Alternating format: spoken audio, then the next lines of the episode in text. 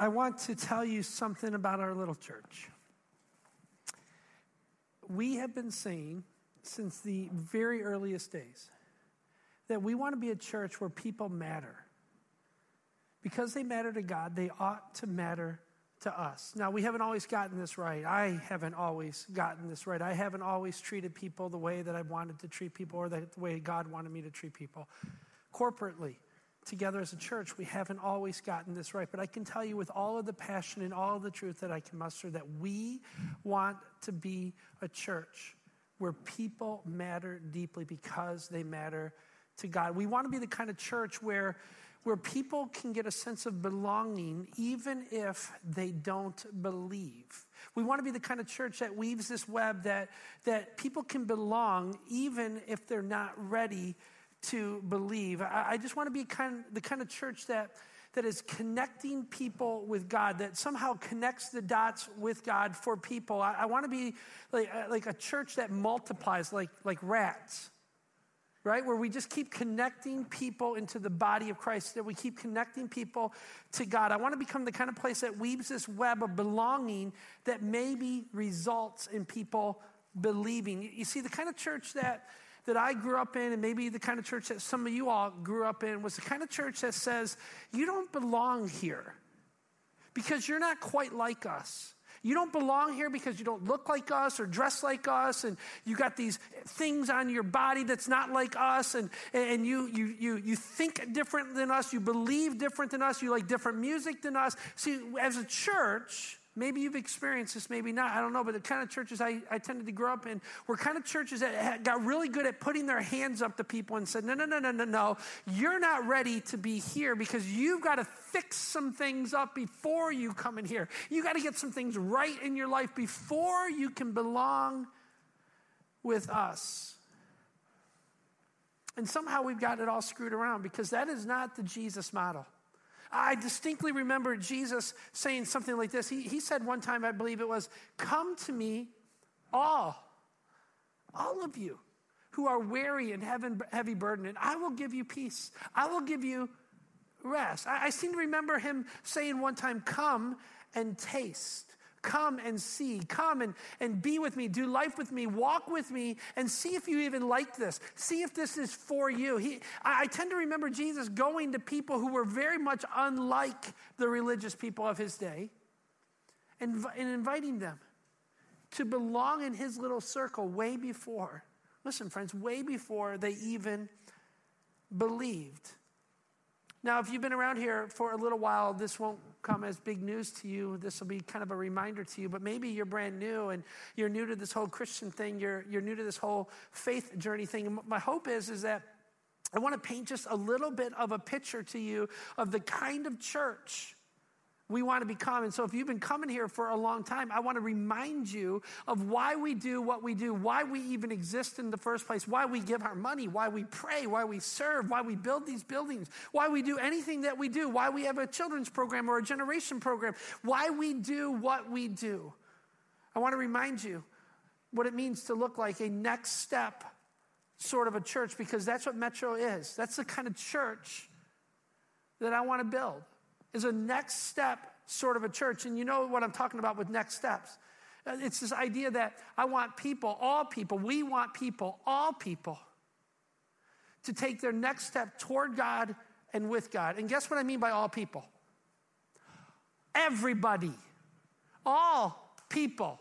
I want them to have this, this uh, feeling that they can come and they can somehow, with their doubts, with their with their uh, regrets, with their personal past, everything that's about them, I, I want them to come into this place and feel like they have a place to belong even before they believe, and that somehow we can encourage them and equip them to take their next step toward God and with God. And when I'm talking about all people, I mean religious people and non-religious people. I mean people who are really good at sinning and people who are like living like saints. I'm talking about people who seem to get it together all the time and those who can never seem to get it together. When I'm talking about all people, guess what I mean? I mean white people and black people and Latino people and short people and tall people and skinny people and fat people and rich people and poor people, married people, divorced people, single people, people who've never been married once in their life. I'm talking straight people and gay people, anybody and everybody who wants to know God at all. I want them to be able to come into this place and to understand that they can take their next step toward God and with God. I want to be that kind of church where people who have been journeying with God for twenty, thirty, forty years of their life, who may have hit a stall in their life, who, who says, you know, I was once on fire, but I'm not so much anymore. I want those people to be able to figure out how to take their next steps toward God. For those of us who maybe are going with, for God with everything that we have, I want you to figure out how to take your next step. And for those in this room, and it might be you, who you have your doubts, where you're not even sure, where you have a whole bunch of regrets and a whole bunch of disappointments. Maybe you spent your whole life running in the other direction. I want you to know something, friends. I think this is a great place for you to take your next steps toward God and with God. Listen, friends, I, I want everybody.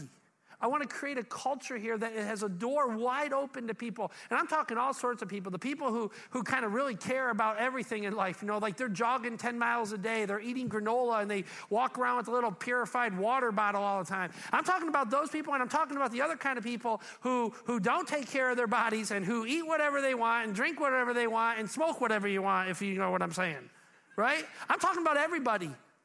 I'm talking about everybody and anybody who God seems to be stirring. I want them to walk into this place and to know that they matter to God and that they matter to us and that this is a place where they can take their next steps. Y'all with me on this? And I get it. Some of y'all are going like, I've heard this before, Jay, and I think it's a real good idea. It's really good in theory, but really, there is no but. There is no theory here. This is the kind of church I want to build. And listen to me, friends, I want you to help me build this. I want you to come alongside. I want us to partner together. I want us to realize that we are together on this. I want you to help us build this kind of community of faith, the kind of community where people can move forward. Listen to me, friends. This is critical. If we're going to get this right at all, if we're going to get one thing right, we've got to get this right, that we are a next step sort of a church. And we've been trying to get around some common language of what does this next step look like. Let me tell you what it looks like. It, we want to be a place where people can grow, group, and go with their faith, where you can grow, group, and go. This is the language we've been trying to stir around here, that you can grow in your faith, where, where literally that you can grow in your understanding of the Bible, God's word, of his relationship with you, where you can, we've been talking about this idea of dirt. Anybody remember this last few weeks? We've been talking about this idea of dirt, good dirt. Anybody in the room? Y'all remember this? Good dirt. Well, we've been talking about this idea that we want to be a church where, where that little seed, and God has been throwing little seed down in you. He has been planting it down deep inside of you. That's why you're even sitting here, because there's a little something that has been planted in you. And we want to be a place that grows that up, that figures out how to give life to what the world wants to, to press down and kill. We want to be a church that grows, groups, and goes. And we want to be a, a place where you can take your next step to group together. We think it's important that you become part of something, that you put roots down in something. We believe that the local church really does matter. And we need we, we, we believe that you need to find your place inside of the local church, that you need to figure out a way to group together. Listen, friends, we need community. We need each other. Our faith is personal, but our faith is not private. We need each other to grow, to group together. And listen, we've got to be a church where we can encourage people to go somewhere with their faith. Listen, God did not sit us down and say, hey, you just enjoy this seat for a little while. God did not set us in this life to watch idly by as the world slides into hell. He, he set us here to make a difference, to make this world better.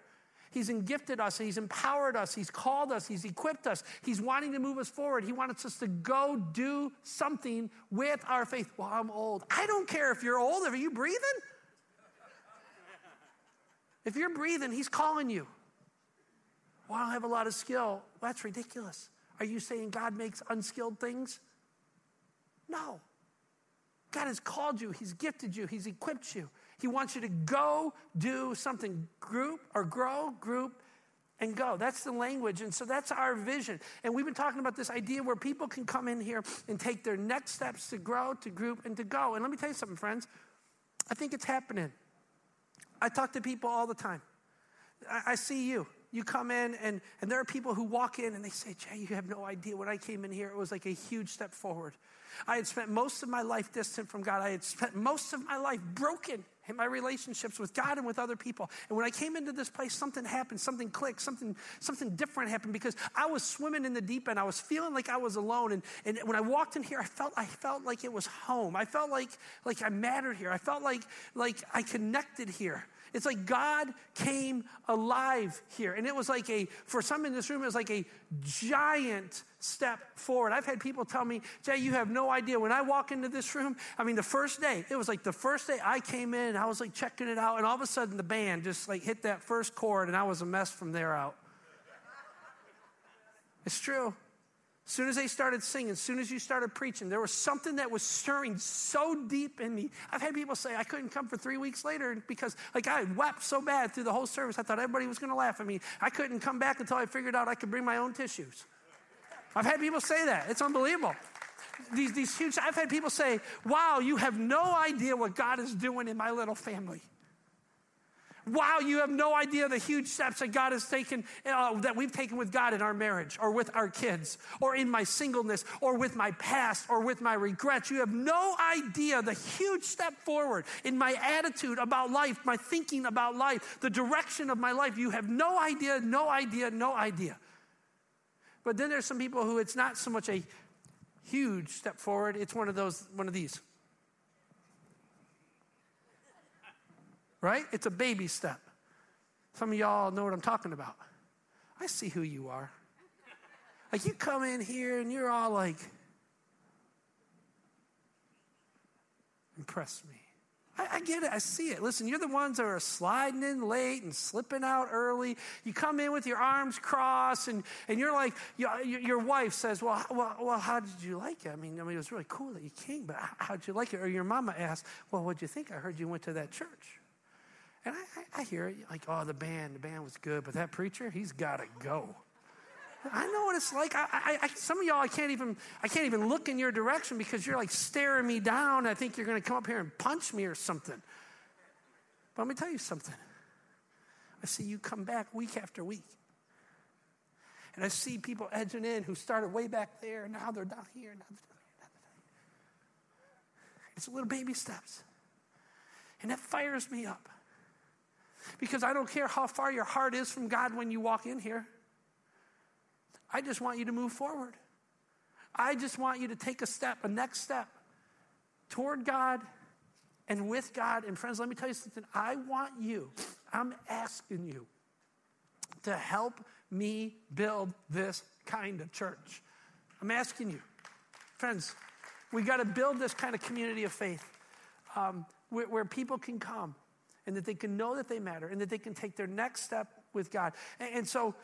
And so here's what I'd like to do, if it's okay with you. I, I want to take you into a passage, and this is going to get kind of weird, and you're going to think, what in the world is this guy doing? What's wrong with him? This is strange. This is weird. But I want to take you deep into the pa- a passage that literally rocks my world. It changed my world. It captivated my heart some twenty years ago, and, and it has not let go of me ever. Um, and so if you have a Bible, um, I would love for you to find the book of Acts, chapter two. If you got a smartphone, just Google Acts chapter two. You'll find it, okay? Acts chapter two.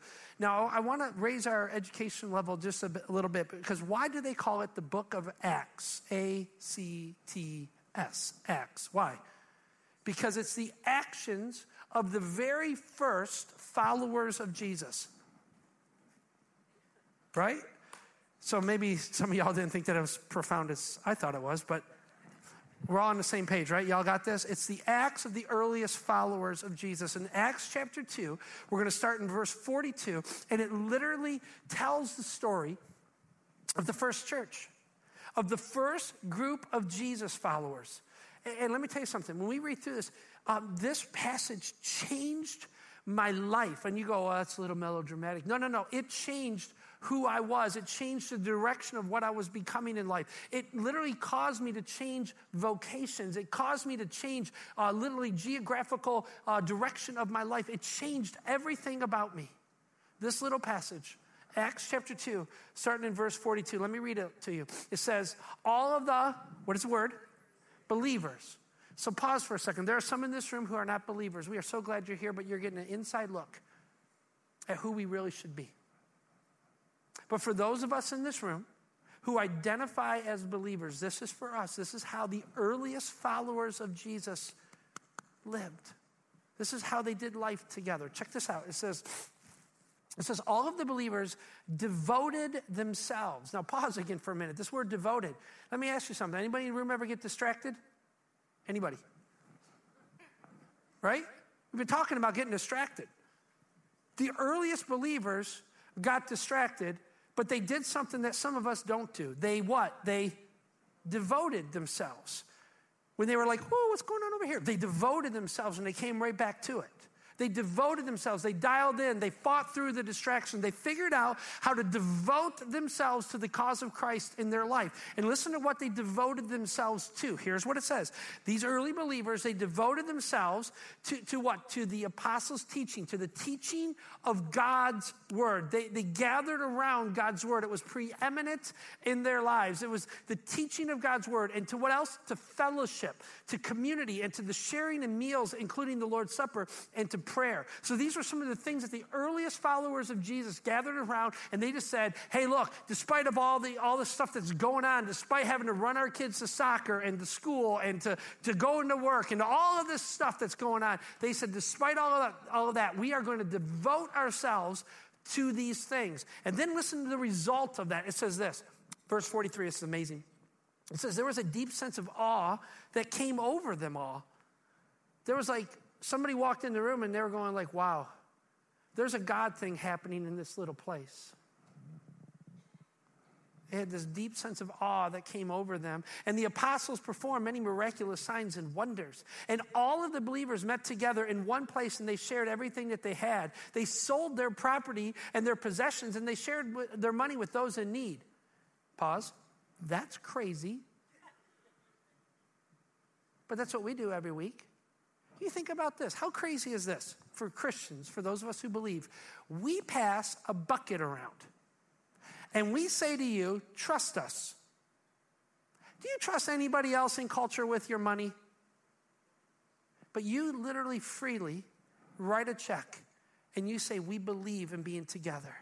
We believe in resourcing our stuff together. We believe in making a difference together. We believe in what we're doing with Generations. We believe in what we're doing with Reach Global. We believe in the gathering that happens in this little place. Come on. That's what Christians do. And then it says this. They also, not only did they, they pool their resources, but they worshiped together at the temple each day.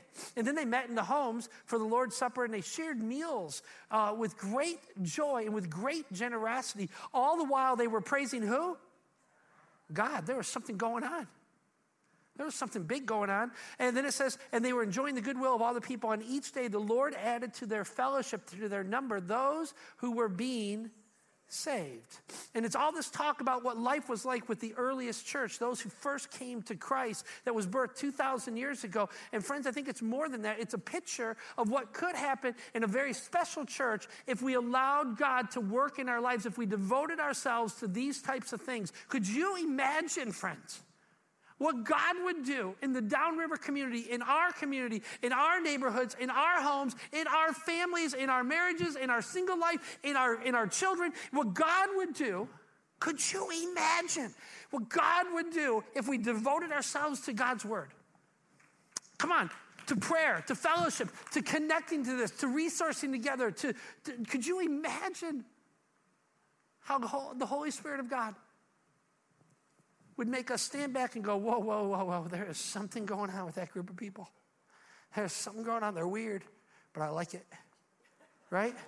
It's exactly what would happen. Now, in order to understand um, why this passage so gripped me all those years ago, you have to understand that I was in a very different place than I am now when it comes to my relationship with the local church. Um, when, when this passage first started stirring in my heart and gripping my heart, uh, I, I barely survived the church of my youth. And let me tell you something, it wasn't a bad church. It wasn't like full of bad people or bad doctrine or any of that kind of stuff. I simply didn't connect with what was going on in my little old-fashioned church. I just didn't. And again, it wasn't that they were just bad. It's just that I wasn't connecting. My heart, my soul wasn't being challenged and, and moved forward. And some of y'all think like, you think like this. You think, well, I don't, apparently I don't connect with church because like I am like really a bad person. Right? Let me tell you about being a bad person, because apparently I was a really bad person. True story. This is true story. I, I true story. I was kicked out of my church, my denomination, a church camping system, and a Christian college all by the time I was twenty-two. Now, I don't say that in any sense of pride at all. As a matter of fact, I say it with great embarrassment for the immaturity that was my life back then. Great embarrassment. But I'm going to tell you honestly, friends, I was at this point in my life where it just didn't connect anymore. See, I loved God. I really believe I love God. But I just didn't find any life inside of this thing called the local church. For me, services uh, were, were really non-events. And going to church felt like, like duty and ceremony and chore to me. There was very little life there. Messages seemed distant from me and irrelevant to my life. And relationships within the church, they, they weren't deep and vulnerable. The sacraments, things like Like Holy Communion and baptism became just a show, and it just became pretense, and it just seemed so, so simple and meaningless to me. And there was very little. It didn't seem like uh, that God was moving in big ways, because there was very little in my heart that was saying, oh, would you look at that? Look at that church. Look at what's going on here, because God is moving here in extraordinary ways. Listen, friends, that just wasn't happening in my life. It, it seemed like the church was becoming more and more lifeless, and thus I was becoming more and more lifeless. And I'm just saying, for me, and maybe this wasn't your experience, but for me, um, even as a teenager, there was this growing sense that there was always this undercurrent of division within the local church. There was always this backbiting and gossip inside of our little local church. And instead of a thriving community of believers, um, it seemed lifeless most of the time. I cannot even, I, I cannot even remember an adult coming to faith in Christ. As an adult, I could not remember an adult conversion that resulted in a baptism and a changed life. I cannot remember that. I remember kids getting baptized, but I don't even remember adults moving toward the heart of God. And friends, let me tell you something. I drive by that same church of my youth today, and on a Sunday morning, there's eight, maybe nine, ten cars in the parking lot. And instead of the church, listen, friends, instead of the church multiplying, instead of the church thriving, maybe this has been your experience too, but the church is dying. And there's something broken inside of the church. And as I moved into adulthood, uh, in my early twenties, uh, something began to shift inside of me. I, I entered the world of business, uh, and, and, the le- and the local church became less and less and less captivating for me. Um, you see, because business... And the world of business grew and grew for me. And, and frankly, I, I just got to be honest, and it's not bragging, I found it easy to make money. Uh, it was easy, even in my earliest twenties, it was easy for me to make a lot of money. And so there was a part of my heart that was starting to wander. There was a part of my heart that was running after the things of this world, the stuff of this world, the more and more that we talk about all the time. That was me. I wanted more and more of it. And so I gave my heart more and more to that. And less and less of my heart was being captured by God and the local church. And so at this point in my life, I had this uh, spiritual mentor. And, um, and and this guy was pouring into my life and trying to keep me on course, which is sometimes hard to do when you got crazy people. And uh, and, and he was pouring into my life. And I remember going to him and, and at the time and uttering my frustration about this thing called the local church. And I would say to him, I would say, I love God. I would say to him, I love God. I really do. I love God, but I just, I, I'm so out of touch with the local church. I'm, it just feels so irrelevant to me and, and unrelational to me, and I can't figure out why we even do this thing called church anymore. And then I remember starting to describe to him this idea of why can't the church be alive? Why can't the church really, really matter during the week the same as it matters on Sunday morning when we're sitting there? Why, why can't the church breathe life into people? Why is it that we have to beg people to come in the doors uh, rather than kind of hold the doors back until they get there, right? I mean, there's just like, the church is dying. And so I remember saying to this guy, I remember saying, why can't the church be like summer camp? Anybody ever go to summer camp in the room? Then you know exactly what I'm talking about. Because summer church camp is where God lives. Summer church camp is where your soul gets fired up. Anybody ever been at summer church camp? You know what I'm talking about. But isn't it true that like three weeks after summer church camp, it's like God has died a little bit each day. God has died a little bit. There's a part of your soul that's going out each day. And I remember describing this to him, why can't the church be like that every single time we gather? And I remember going, why can't the church? That was crazy because I was doing youth ministry at the time. I said, why can't the church be like my youth group? Because my youth group is full of life. My youth group is on fire. My youth group is electric. But when I go into the, to the church, it dies. I don't get it. Why can't, and this fella, he looked at me and I said, why can't the church be like this? And he says, there are churches like that. I said, not that I've ever seen. This is a true story. I said, not that I've ever seen. I want, and I remember saying to him, I want a church. And maybe you've heard this slogan because this started all these years ago. I said, I want a church that's modern and relevant and different. That's the kind of church I want. And uh, he says, those churches are out there. And I said, I haven't seen any of those churches. And he handed me a book. And this book literally changed my entire life. It was a book called Rediscovering Church by Bill Hybels. And uh, in this book, Bill unpacked the chapter two of Acts, chapter two of Acts. And, and he began to describe, not churches, he kind of re- refrained from the word church a little bit and started throwing a different expression around. He, he, he kept calling churches like ours, he called them, if we could create biblically functioning communities, then it would be alive. Then it would be, then it would be on fire. Uh, if, if we could somehow get away from church as usual, and if we could somehow get around this idea that we are to create biblically functioning communities, that the church could burn bright and that people would come and they'd be drawn like flies to a, to a fire. And I said, I want some of that. I remember reading this book, and he began to paint this picture as he unpacked this idea of biblically functioning community, and he wrote with such passion and such enthusiasm. I remember, I don't, I don't I'm a slow reader, man. I didn't hardly make it through college, and, and I'm like, I'm like one page at a time, but this was not like that at all for me. I just would whip through this, and I remember weeping, and I remember laughing, and I remember going to my wife when I got done. I said, you got to read this book. And she says, what's this book? I said, Rediscovering Church by Bill Hybels, and it's going to change our lives. This book is going to change our lives because he began to paint this picture of the church that was alive. He, he began to paint this picture of a church that what they did on the weekends mattered on Monday, Tuesday, Wednesday, Thursday, Friday throughout the week. He said what the church does with this thing called grace. He began to picture grace and paint a picture of grace that was so thick, it was like I could feel it, but not a cheap kind of grace. Not a cheap kind of grace that you walk all over and you think, oh, God forgives me. I'm just going to do whatever I doggone please. No, no, no. A kind of grace he painted was, was so thick that you go like, I want more of that. And because of that, I want to live to please the God who gives that grace. And he began to paint this picture. And I gave this book to Lynette. And I remember going, you got to read this, honey. Because, listen, because either we find a church like this, or we start a church like this, or we're doggone going to move to Chicago and be part of this church. Because I am not living like this anymore. And I remember there was this moment where the, the, the, the grip of the local church, the, the, the it didn't cap, captivate me anymore. But there was a different stirring in my heart somewhere in my late twenties where honestly, I had a whole bunch of success with business and I had all the money that I could ever need. Now listen, this is true. And I just said, it doesn't matter to me anymore. This isn't enough for me anymore. There was a shallowness of soul, and God was stirring something different inside of me.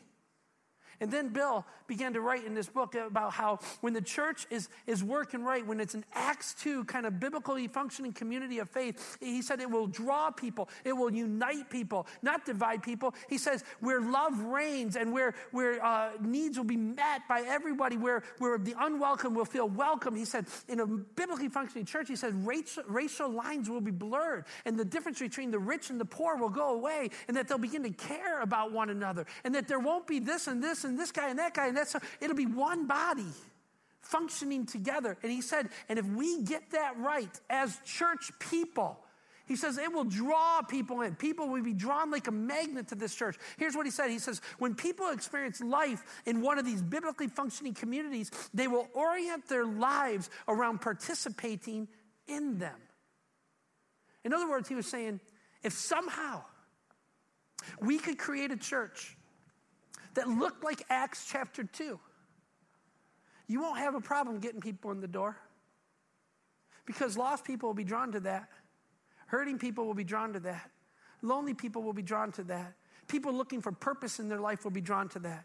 People who want to give something to life will be drawn to that. He says you'll, you won't have a problem getting people to volunteer. You won't have a problem getting people to step up and be part of the game. You won't have to beg anybody to do anything if you draw, build a church like that. And friends, I'm asking you to help me build a church like that. Anybody with me? I'm asking you to help me build this kind of church. Now, do you, do you know what... Uh, karaoke is? Anybody? Karaoke? Come on. I know some of y'all into karaoke. Now, let me tell you something. I'm going to be honest with you. Karaoke machines, they are not from God. They, they are not from God. Because karaoke machines is where an amateur pretends that they are an expert. And I've watched people karaoke. I've watched some of you karaoke, and it's not pretty. I'm just saying, it's just not pretty, right? Um, you know, I, I, listen, I, I've been at these places, and I've watched these people, and they go up and they put the money in, and then like they pick a song, and then they go up and they grab the microphone, and the lights start, and the music starts, and, and the words come up on the screen, and, and all that's designed to help you sing, but you're not a singer. It's just all there is to it. I, I'm just saying, listen, I was at this one place where this lady comes up, and she was wearing a dress that fit in some other life, and it was like her... It was like her moment, right? It was like, this is the big time for her. It's like, you know, there's twelve people at this, it was just twelve people, and like, and this is like, and she comes up there all swanky-like, and she grabs that microphone, she's got her long blonde hair, and she's throwing it around, and, and she's just doing her deal, and, and, and she, you know, pulled that mic up, and she belted it out, and, and she put in like a country song, and so she was singing, she was singing. But the problem is she was singing like a quarter off pitch the whole doggone way. And, and what's funny is when she gets done, she's like, Winona Judd, get your way out of here. I'm arrived, you know. She's like, I'm it. And, and I don't know about you, but like in moments like that, there's just something wired in me that says somebody's got to tell this lady. There's just somebody has got to help. Somebody's got to tell this lady. And, and, and let me tell you this. The reason I say that is this, that there are some pastors, some pastors who get up and they are gesturing and they're yelling and they're sweating and they're pounding and they're swinging the Bible around. And when they're done, they're like, drop the mic. And they're like, Billy Graham, get out of here. Get out of here. And some of y'all have seen this and you go, somebody needs to tell him. It ain't connected. I mean, he's giving it everything he's got, but it ain't connecting, right? Let me tell you something, friends. Lives are changed when church is the real deal. There is a difference between karaoke singing, come on, and Taylor Swift. There just is. There's just a difference. And the world can see right through karaoke singing. And they'll clap real nice, but it's not changing any lives. It's not the real deal. Let me tell you something. Um, God comes alive when we get somehow past karaoke. God comes alive when it begins to make sense, because sometimes we listen to church and we go to church and we go through all the motions. We go, this doesn't make sense. We go, it's not anointed. It's not moving me anywhere. It's not taking me anywhere. This is just like spinning my wheels, and I don't want to spin my wheels anymore. But friends, let me tell you something. When the church becomes real, when God's Spirit falls on the church, and when the church devotes themselves to the teaching of God's word and to prayer and to fellowship and to all the things of Acts two, something miraculous happens. Life starts to change. The Spirit of God comes alive in ways that we've never seen. When church is, is real, friends, hearts will explode with the new understanding of spiritual discoveries. Decisions will be made to head in a different direction. Listen, broken relationships will be healed. I'm sorry will be said. People will begin to gladly give of themselves to a community when it becomes real. And so it says that the body of Christ It says that the earliest believers, they devoted themselves, listen, to, to, the, to the teaching of God's word and to fellowship. They devoted themselves to, to community life, right? You see, the church I grew up on, they uh, their version of community life was altogether different. And uh, I, I don't think it was what, what Acts two was describing, because and I don't mean to beat up on the, on the church, but this is just what I saw. You So what happens, you do the service thing, and then after the church, the men would go outside and they'd smoke cigarettes at one of my churches, because the other church didn't allow the men to do that. They did that like behind the church. But this one was like right outside the door, and they went off to this little patio, and they would all sit around, and this was what fellowship looked like. How's business, Jake? It's not bad. Can't complain. That's real good. Hey, Hans, is that a new truck? I wish it was new. It's used, but it's still sweet. Nice fellowshipping with you, brother. See you next week. What? What? Isn't there some point we got to get beyond the surface? Isn't there some point where it's got to go just a little bit deeper? It's like when it's like the ladies are downstairs and they're like, hey, what, what are you baking this week? Your daughter sure looks cute in that dress. It's nice fellowshipping with you. Let me tell you something, that's not fellowship. I, I think all those things are fine. I think all those things are nice. And I think we got to do some of that kind of stuff. But listen, there's got to come to the point where it digs a little bit deeper than that, where we become real and vulnerable, where we say, hey, listen, this is what's really bothering my soul right now. This is what's really going on in my life. Did you know that my husband has cancer? Do you know that me, uh, that we're really struggling right now with our son in a very big way? Do you know that uh, my husband lost a job, or I'm really struggling with this, or I'm really hurting? Or we need to get to the point where we say, you know what? God is, is calling me to, to do something, but I'm afraid to take that next step. Friends, that's the kind of fellowship that I want to create in this church. I want, I want to create a church. I'm hoping that you're going to bat with me here. I'm hoping that you're going to come along with me here. I'm hoping you're going to work with me to build this kind of place. But I want to create a place where it is transformational teaching and fellowship that gets beyond the veneer, that gets goes deeper, and that really starts to transform the human heart and the human condition. Because Acts two talks about doing life with God together. Acts two talks about coming together, giving together, caring together, serving together, risking together, reaching together, praying together. Together. That's the kind of church, friends, that I want to build. And I want you to help me to build it. You know, Acts two uh, speaks about this idea, and you can see this picture. We read it, right? We read it. You can see this picture of the church coming together uh, and, and contributing, contributing. And it doesn't mean just money. I think that's the obvious, that's the basic level where all of us should go, yeah, it costs money, we give, no problem. That's the obvious starting point for us. But it's way deeper than that, isn't it? You see a community of faith that comes together and they want to give of themselves. That they want to meet one another's needs. That they want to figure out how to build a church that honors God and inspires people because of what they could bring to the community. And I got to tell you something, friends. One of the reasons I love being part of this little church here um, It's because you allow me to use my gifts of teaching and leadership. I get this sense that when I teach that you, you're hearing me and that it's moving your soul just a little bit. And you allow me to do this. And I'm so grateful that you allow me to use the gifts, because I could not imagine having to sit in the sidelines not doing what God has called me to do. And let me tell you something, friends. Um, the believers that I know, I would say every believer, and I don't know if you're a believer in this one, but every believer that I know wants to contribute to the kingdom of God. Every believer I know is not satisfied sitting on the sidelines, sitting on a chair. I cannot imagine what's going to happen in some of our lives, because you're going to stand before God one day, and you know you're going to stand before God. We understand that, right? One day you will stop breathing. Everybody on the same page with that?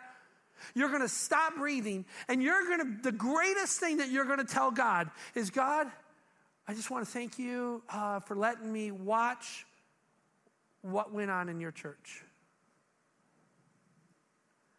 The greatest thing that you're going to have to say to God is, God, thank you for giving me a front row seat when everybody else did the work of the kingdom. And I'm thinking that every believer in this place wants to hear their father say, well done, well done. And some of us have sat on the sidelines for twenty years. Some of you have been in this church for eight years, seven years, six years, and you clap and you sing and you think it's enough to drop ten bucks in a plate. It is not. It is not enough. I'm asking you, I am begging you to help build the kind of church where people who are far from the heart of God can, can take their next steps toward him. That's what I'm hoping, friends. That somehow, in some way, that God will stir this in your heart. Later it says in, in, in the book of Acts chapter two, verse forty-six, it says, it says that they gathered together in the temple. All together, big place. That's what we're doing right now. You realize this, right? We, we gather together because we want to we want to gather around the teaching. We want to worship God together. We want to pour our hearts. Listen, one of the reasons we gather is for those things. But listen, there's other reasons we gather. We gather so that we can encourage one another, so we can smile across the room, so we can high five and say, way to go. Hey, how's that thing that you were dealing with? I heard you talking last week, and that was a struggle for you. How how you doing? We gather together like this in this place so we can open the door up to somebody who's afraid to step into church, who might be worried about what people are thinking about them, who, who might be having a terrible time in their life, and you can just hold that door open and say, I'm so glad that you're here. And people say, oh, oh, I don't need church to be a Christian. That's ridiculous.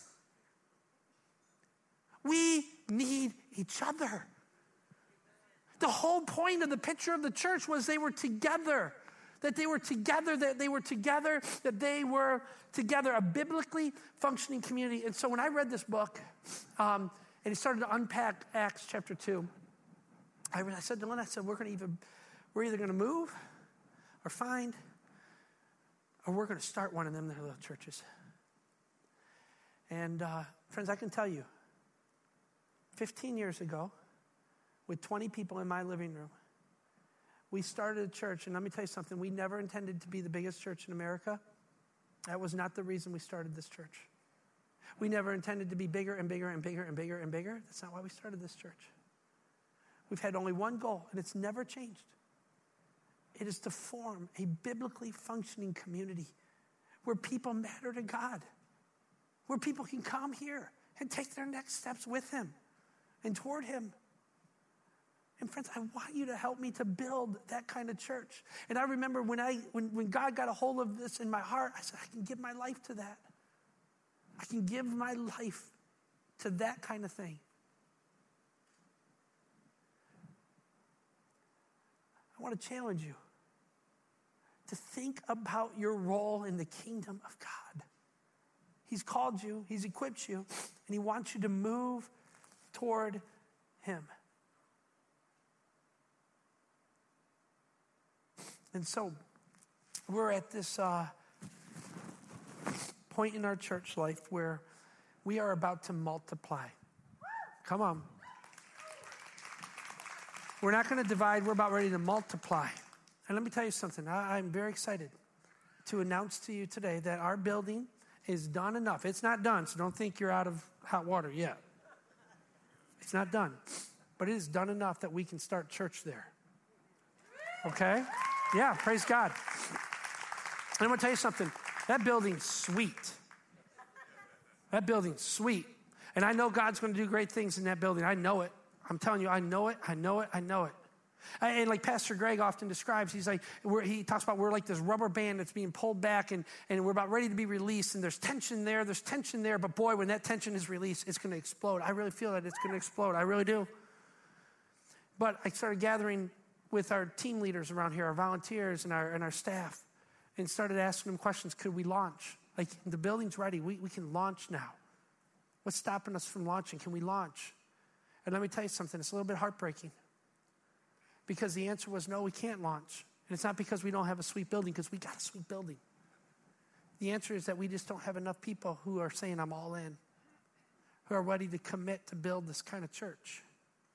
Not a building, but a church, a community, a biblically functioning community. And friends, I want to flat out challenge you today, right here, right now,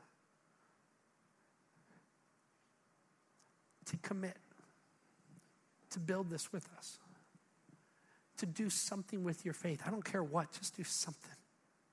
We cannot sit idly by as the world slides in to hell. We just can't. I refuse to. And I'm hoping a whole bunch of you will refuse as well. And, and so what I want to do is I, I gathered my team together. I said, so what do you need? What do you need? What, what, what's stopping us? What do you need? And, and here's just a few of the areas of, that we absolutely have to get right. And some of you need to step up today. I'm praying that you will step up today. Let me, let me show, I asked the Metro Kids team, look at this. I asked the Metro Kids team, I said, how many do you need in total to run a weekend experience at two campuses? They said one hundred fifty volunteers. Now, most volunteers volunteer every other week, so that means we need three hundred people on our Metro Kids team. Whew, it's a lot of folk. They said we need one hundred at Taylor, and because Riverview's only one day, we need fifty at Riverview. Check out this next screen. So I said, what does it look like? What do you mean by needing people at Riverview? How many people we need? They said, well, we need thirty-three individuals at Riverview campus alone. We need eight that will work with the babies. Oh. Come on. That should be an easy one, right? Babies, right? And then we need thirteen small and large group people uh, who will literally teach our children. What an incredible honor. What an incredible privilege to stand before my kids and your kids and to teach them God's word. And we'll help you do this. We'll equip you. They said we need uh, seven people with no prep at all just to be the assistants in the room to keep the kids from running down the hallway, right? We just need seven of those people over there. We need a bunch of support people. They don't work with kids at all. These are moms who clean up, you know, stuff. And uh, welcome center people in the store, all, all that kind of stuff we got over there. Five of those people. Then I said, what about the Taylor campus? What, what's going to happen over there when we take a bunch of people from here over there? I said, it's worse. At Taylor, we need thirty-nine people at Taylor to keep this thing alive. If we're going to divide, this is what it's going to take. We need thirty-nine more people, eight baby people, twenty large and small group presenters uh, who, who have a little bit of prep work, but then we need five no prep work people. We need six support people. I'm thinking we can do that. I'm thinking there's a whole bunch of us in this room who can do one of those things. Don't you think? Okay, look at this next thing. Look at this next thing. This next team. Put it up there. Uh, Baxter's. I went to the Baxter's people. I said, you know what? We love Baxter's. Amen. Woo, glory to God. I said, I, I love Baxter's, and I want it to be rocking. We got to figure out how to get this thing to be the, the center of our community over there. We want people to love it and to go and to have fun over there and, and to feel like they're connected and have fellowship. Right? So well, how many people you need? They said twenty total at the two campuses. Washing dishes, cleaning floors, being humble servants, not getting any glory for anything. I'm thinking, well, I'm guessing there's some people who can wash tables. I think. Look at this next thing. I went over to the production team. That's people who run the lights and the sound and make it all real cool and all that kind of stuff. And, and I'm like, uh, how many folk you need to make this happen in two campuses? And they're like, well, we, we need twelve more. I'm like, twelve more? Yeah, twelve more. We'll train you. We'll teach you. We just need twelve willing hearts who aren't afraid to get it rocking around here. Right? Look at this next team. Uh, I, I said to the first five people, that's people who gather at our doors and welcome new people into the church. This is the very first view of our church. Very first view. And they said, well, we need uh, thirty individuals, eighteen at Taylor and, and twelve at our Riverview campus. I'm, I'm, every time I come in the front doors on Saturday night, there's this beautiful lady who's uh, in a walker. Maybe you've seen her. She's been giving me a hard time every time I walk in here for two years. And I love her. She's amazing. She's amazing. She can hardly walk. And I'm thinking... I'm thinking we have thirty people who can walk just fine and smile just fine. Anybody smile in the room? Smile. I'm thinking we could smile. Look at this next one. Connection Center. Um, total needs, eleven people. These are the people who keep our, our campus all together. These are people who people who sign people up and get people into life groups and move people through our systems at our church. These are the people who connect the life of our church together. Look at this next thing right here. Security. This will blow you away. I don't know if you've been living in the real world the last year or two, but um, security needs have changed throughout our whole world. Do you realize this? And do you realize right now in our little church, we have people watching over our kids whose only job is, is to keep them safe. We got people who are armed people in our facilities, keeping our people safe. We got people who sit in this room when I'm up here preaching or whoever's up here doing their deal, protecting our church. That's very important. Don't you agree? Yep. We got thirty cameras around this building. They're watching us all the time. Glory to God. We need it. We need it. But they told me we just don't have enough. There's just no way that we can man it. unless we get more men and women to step up and to serve in a very, very big way. And listen, we haven't even touched on the clean team. We all want a clean building when we walk in. Well, who's going to clean it? The people who use it. It's us. It's me. It's you. It's my family and your family. And the point is this. Is that no believer, no believer, listen to me, no believer should ever sit on the sidelines. None. I'm asking you, let's build this church together. Let's do it. Amen? Are you with me? And so maybe your next step, maybe your next step is to walk out, go to the connection center and say, all right, Jay's finally worn me out. I'll do it. Serve. Clean team. Some team. Just get on a team. We didn't even mention all the other teams. These are just the teams we have to do to get the place open. Just go and just say, I'm in. We'll train you. We'll equip you. We'll get you in the ta- uh, team. But I'm asking you to be faithful to it. Step up. Here's the second thing I'm asking you. Maybe that's your first next step. Here's your second next step. Uh, and this is huge, you guys. This is just massive. Uh, I am asking uh, that all the believers, now listen, I, I realize not everybody's a believer. If you're not a believer, man, you just kind of saw all of our dirty laundry tonight. You kind of saw the back, back part of the whole deal. Um, but I'm glad you're here because this is what believers should do. This is what believers should do. And uh, one of the things that believers do is we pray. We ask God to do what man cannot do. We believe that when man works, man works, but when man prays, God pray, uh, works. Amen? And so um, I'm asking that you would join me for a whole week of prayer. And so we've made up some very simple cards. I'm asking you that you would take one home or take two or take three, hang them wherever you need to hang them. And they're very simple. Day one, day two, day three. Tomorrow is day one, or no, excuse me, Monday is day one. Monday is day one. I'm asking you, hang this up, and that each day that you'll take just five minutes and lift up our little community and ask God to bring to us the men and women who will help us to build this kind of church. Y'all with me on this? Will you do this? All right. Let's stand to our feet. And uh, oh, I hope you guys come back. Jay, why'd you preach like that before Easter? I don't know. I don't know. I just felt like that's what the Lord wants for us. Um, Father, we come before you. Thank you for being a good father. And uh, I pray that you would do a work that man cannot do here. God, we uh, we don't want to be karaoke church. Um, Father, we want to be the real deal. Um, I want to be the real deal. Um, so God, we give this whole thing to you. We ask that we would be able to launch this very soon as you supply the men and women to step up and make this a reality. I believe this is from you, God. It is yours. Call us and move us. In Jesus' name, amen. Amen.